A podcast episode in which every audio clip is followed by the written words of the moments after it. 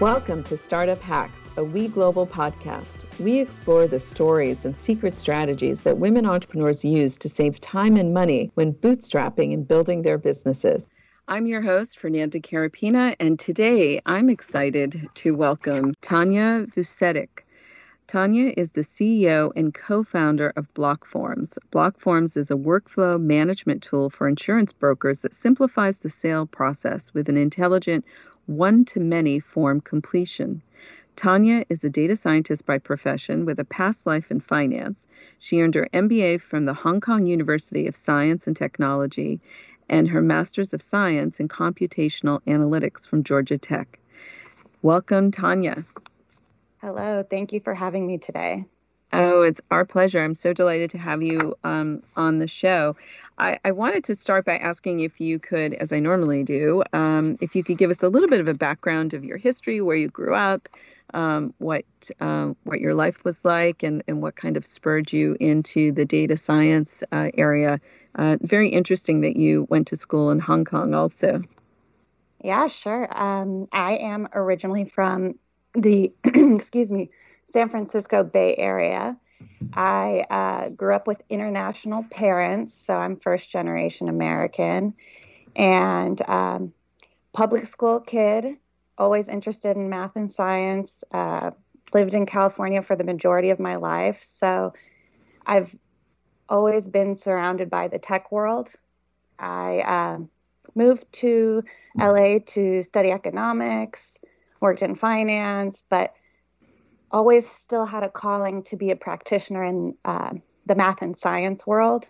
So I bridged my finance experience by pursuing an MBA at a school where the primary focus was science and technology. So quickly I found myself in Hong Kong, also enjoying the international experience, fortifying my business acumen with a professional degree, and then learn to code. And that's kind of the language of the world this day and age. So I found myself navigating the sexy industry that is data science by actually, I love this story because people think of data scientists as those with PhDs and you had to have done 10 years of research, and there's the applied field and there's also the research, and I exist in the applied field. So the way I got into the profession was actually by ghost coding for a friend of mine who is a statistics PhD, and he didn't want to be hands on keyboards. So I was secretly doing the work, and at the end of the big engagement, he gave me the credit and I was hired, and my data science career was born. Wow, that's actually really interesting because, as I think you know, I founded a behavioral data analytics company that's machine learning, AI-driven, and my partner is a data scientist. And I never really appreciated until just now the difference between someone in the applied field and in the research field, because he spent like 30 years working in government, and it was all about neural network development and creating models and predictive analysis, et cetera. And I'm presuming that's all research. Absolutely. So I take those findings and use those mathematical solutions to solve businesses' problems with the data that they have handy. Interesting. And is there typically two different tracks for data scientists, like the applied side and then the research side, or is that pretty rare? I would say there's definitely two different tracks depending on where your interests lie. There's a huge community online that is constantly reviewing each other's work and making the existing algorithms and larger packages better and better. So while that's definitely one track and one passion and hobby, many people are leveraging these tools that have been developed for them to, you know, make businesses more money and streamline processes, kind of like what I've done here with Blockforms. Mm-hmm. And unfortunately, our listeners can't appreciate this, but Tanya happens to be a beautiful woman. And I'm sure if you walk into any conference, they would not peg you for the traditional data scientist. no, that frequently comes up, that I do not fit the stereotype. And thank you for the compliment. It's like a fun party trick to have people guess what I do for a living. Right. I want to jump into Blockforms. Obviously, very important to our discussion today. But I do want to take a beat because selfishly, I'm actually the chairperson for Women in Tech for the California Technology Council. So I'm very curious about women who work in the technology area. And I'm just curious, have you found that the field has changed and evolved and become more female friendly, or do you feel like there's still a lot more work to be done there? Well, there's a lot more work to be done in terms of the number of us as technologists in the field. I will say that the natural progression, based on all of the work that's been done the past 10, 20 years, is trending in the right direction. All of the universities have more women and women of color in math and sciences than ever before. So it's hard to be patient, but it's going in the right direction, and all of the work is paying off. That's great. All right, so let's jump into Blockforms. I want to understand if you could share with our listeners, because it's always, I think, such a special moment for entrepreneurs and founders, you know, that day, that moment where they start to think about, maybe I'm going to leave my job, or maybe I'm going to continue my job, but start noodling on this entrepreneurial venture, either alone or with other people. So give us a little backstory about what was going on in your life at the time, and how Blockforms kind of bubbled up and became real.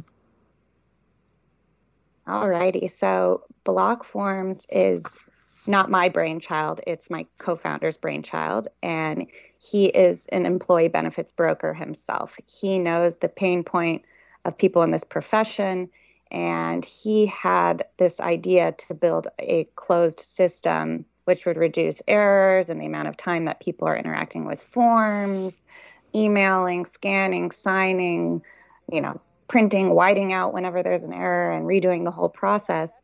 And he pitched it to the company he currently still works as a broker for. And that agency is Marsh McLennan Agency. And they loved it. They had their Shark Tank, and they said, our lives would be so much better if this existed.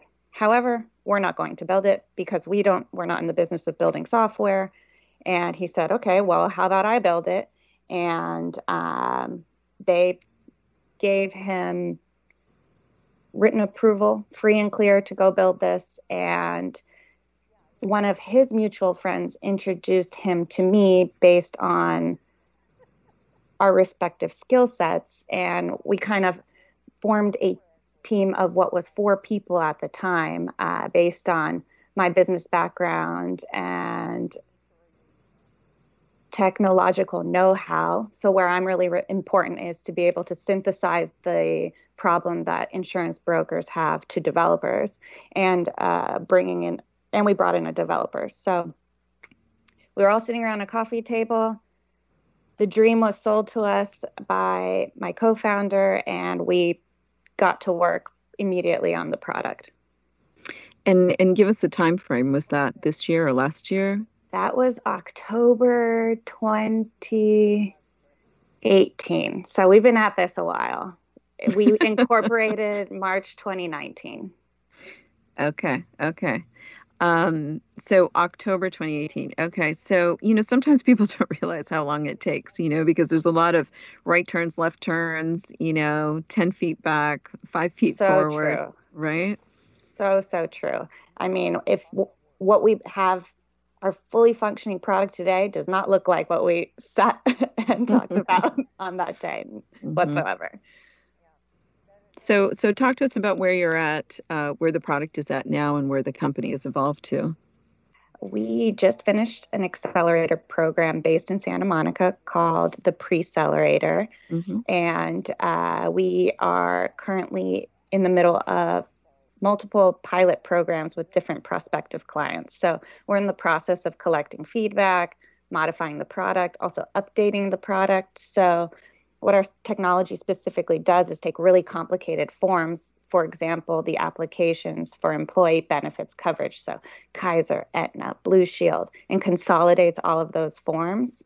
Once the individual populates the single consolidated form, we map that data back to the respective forms for submission. I lost my train of thought here.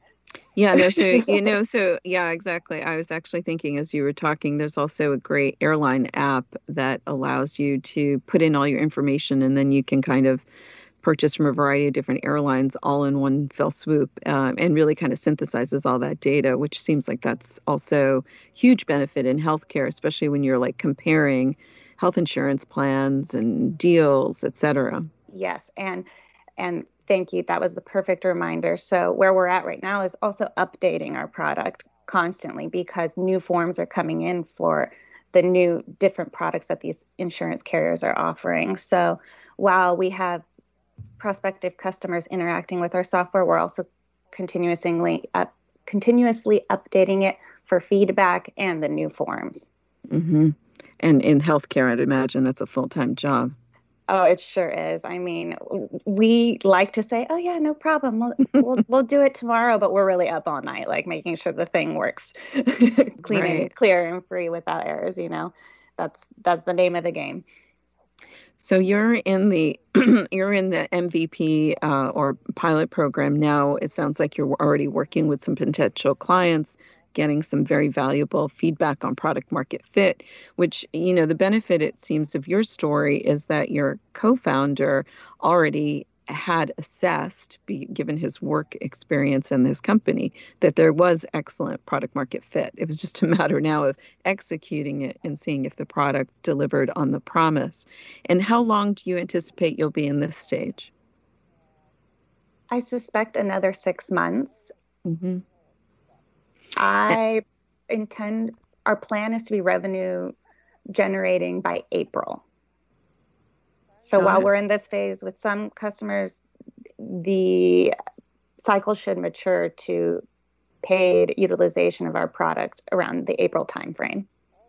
And are you going to be, is this a web application or a mobile app or? A web application, yes. Accessible by tablet, mobile phone, whatever device. Well, I think it sounds like it's going to be a big success.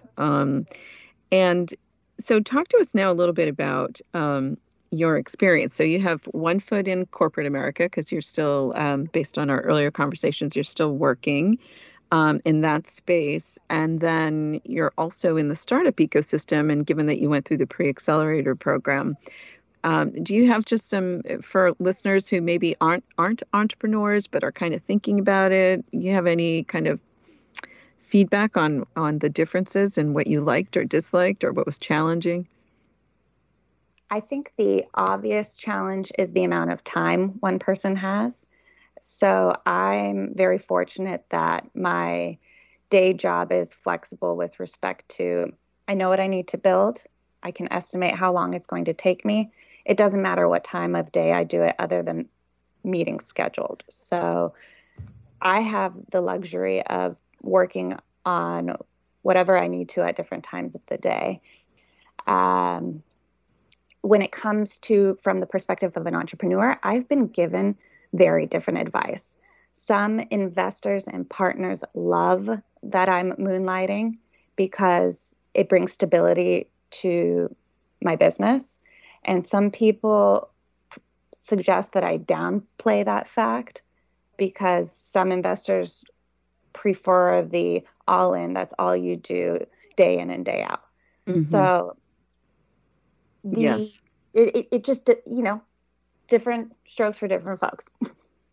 Yeah. And I'm going to just chime in here now and just say, I personally think that it is a issue with the startup ecosystem that there is this stigma.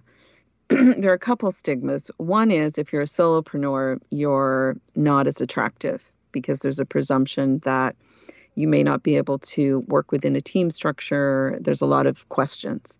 The other assumption is if you're not working full time and if you haven't quit your job, you're not committed They're not sure if they invest in your company that you're going to leave your day job.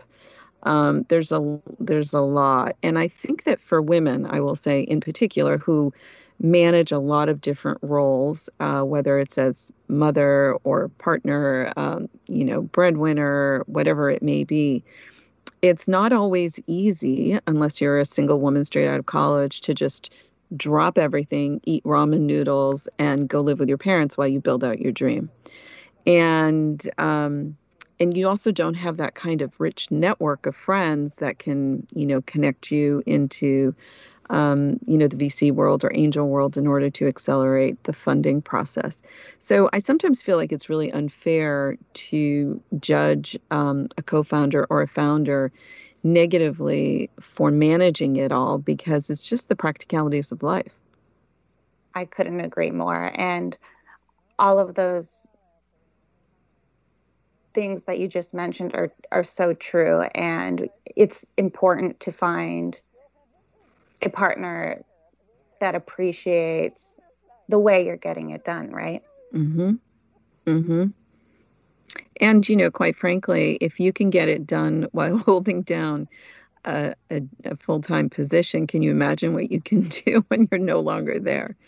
I couldn't agree more. And it is 100% my intention to pursue my business full time. It mm-hmm. just requires funding, and I'm going to be the last one to take any money out of my business in order for it to grow. So whatever it takes to keep the lights on.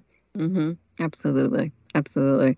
Well, I hope that will change in the near future, especially now that there's, I think, a greater awakening to the benefits of supporting women and female-founded companies. I'm hoping that there'll be more flexibility and open-mindedness around this topic.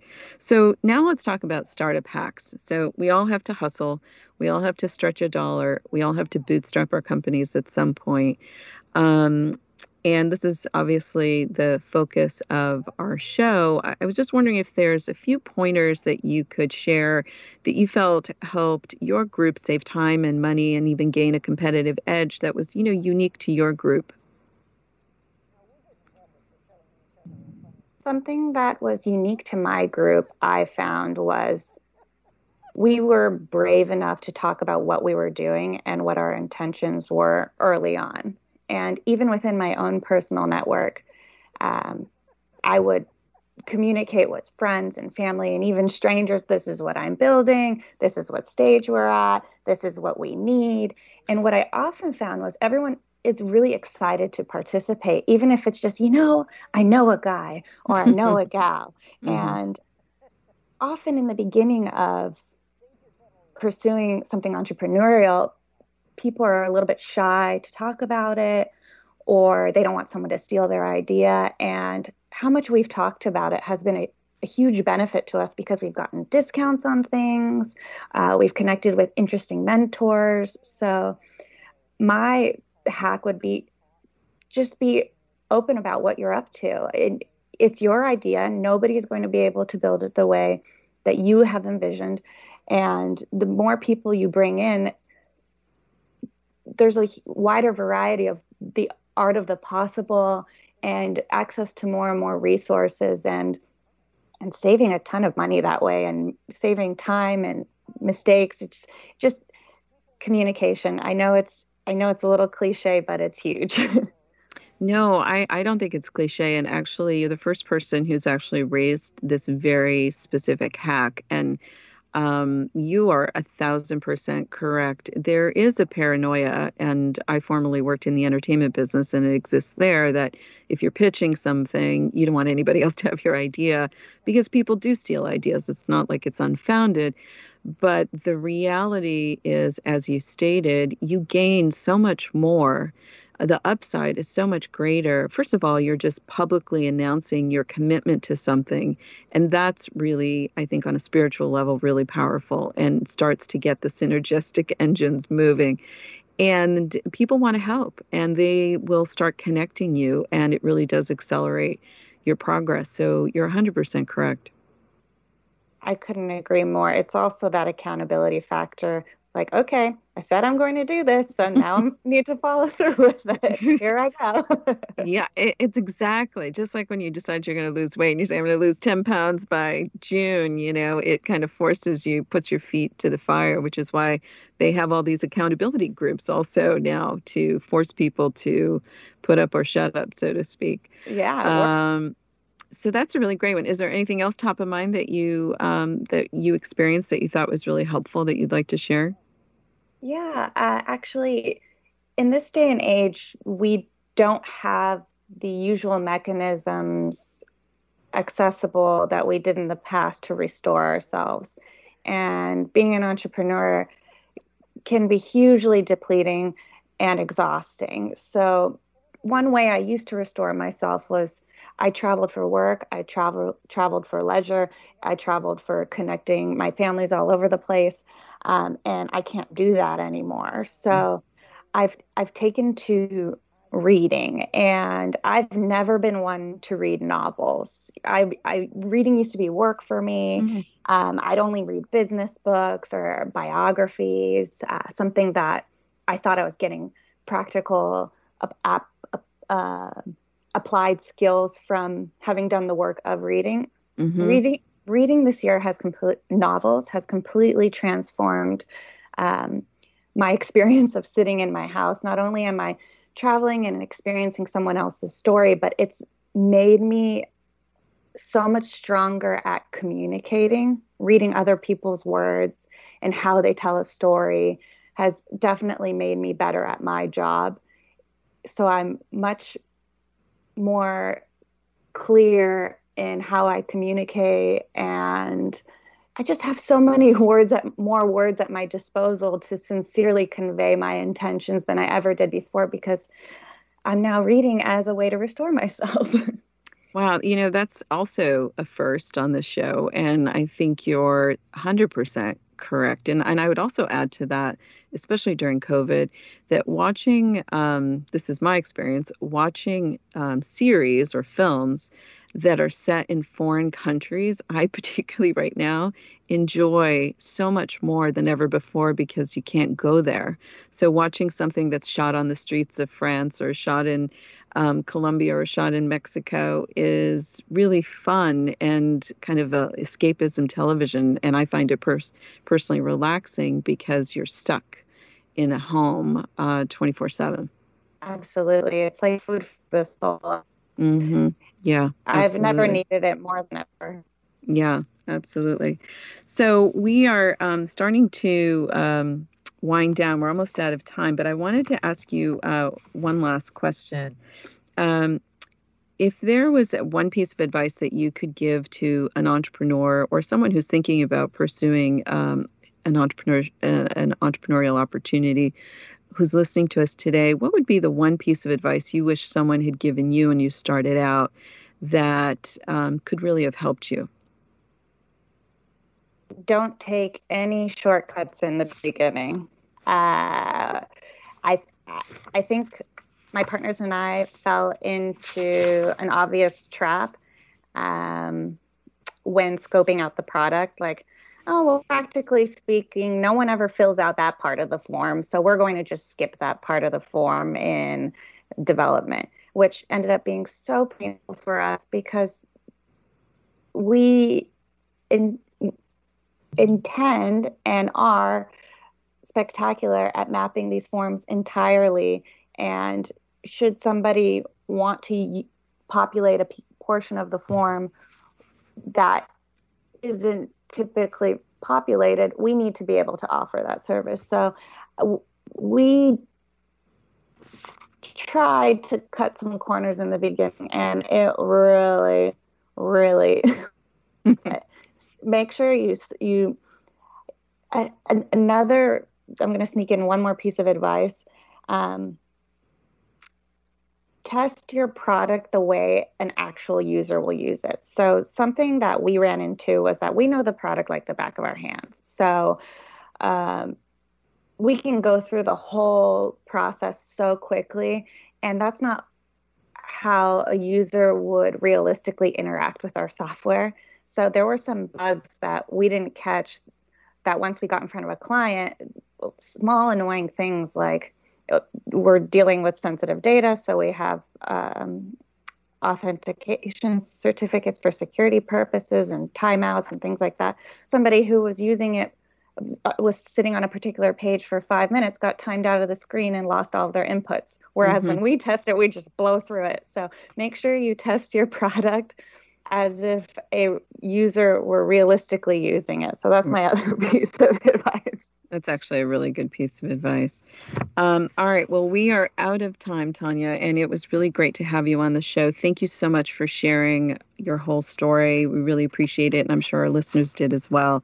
If they're interested in learning more about your company, is there a website that they can go to? Yes, blockforms.co. Great. Okay. Well, best of luck. Thank you for joining Startup Hack. Tune in next week for more interviews. We have another great show you won't want to miss on the secret female founder strategies that can save you time and money when building your business. This podcast is brought to you by Women Entrepreneurs Global, the first startup studio and digital do-it-yourself startup platform for women. For more information on our guests, this podcast, and many other female founder programs, please visit womenentrepreneurs.global. I'm your host, Fernanda Carapina. See you next week.